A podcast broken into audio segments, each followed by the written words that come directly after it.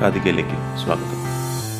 ഇന്ന് ഒരു മുത്തശ്ശി പറയുന്ന കഥയാണ് കാതികയിൽ നമ്മൾ കേൾക്കാൻ പോകുന്നത്. കഥ കേൾക്കാം.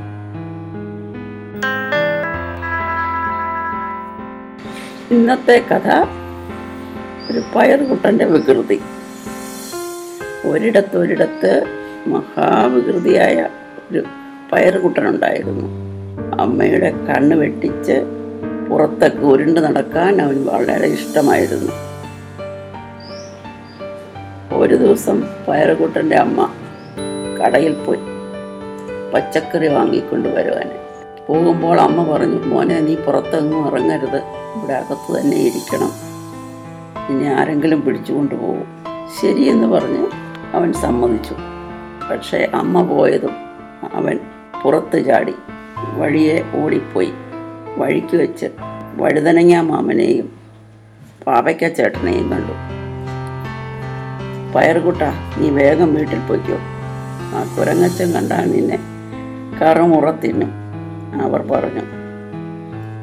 ഇല്ല എന്നെ ആരും തിന്നില്ല. പയറുകുട്ടം പിന്നെയും ഉരുണ്ടു. വഴിയിൽ വെച്ച് അവനൊരു കൂട് കണ്ടു. ഒന്ന് കയറി നോക്കാമെന്ന് വിചാരിച്ച് കൂട്ടിലേക്ക് ഉരുണ്ടു അതൊരു വലിയ ഉറുമ്പൻ കൂടായിരുന്നു.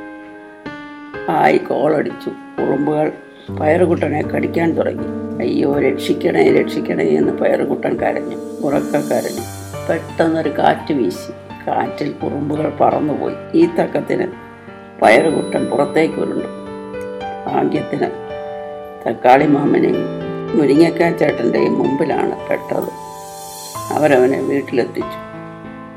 മുതിർന്നവർ പറഞ്ഞതനുസരിക്കാഞ്ഞിട്ടല്ലേ ആപത്തിൽപ്പെട്ടത്? അവർ ചോദിച്ചു പയറുകുട്ടൻ നാണിച്ച് തലതാഴി എങ്ങനെയുണ്ട്? ഇഷ്ടപ്പെട്ടോ കഥ. ഇതുപോലെ നിങ്ങളുടെ മുത്തശ്ശിമാർക്കും കഥ പറയണമെന്നുണ്ടെങ്കിൽ കാതികയിലൂടെ ഞങ്ങൾക്ക് അയച്ചു തരിക. ഞങ്ങൾ എല്ലാവരെയും കേൾപ്പിക്കുന്നതായിരിക്കും.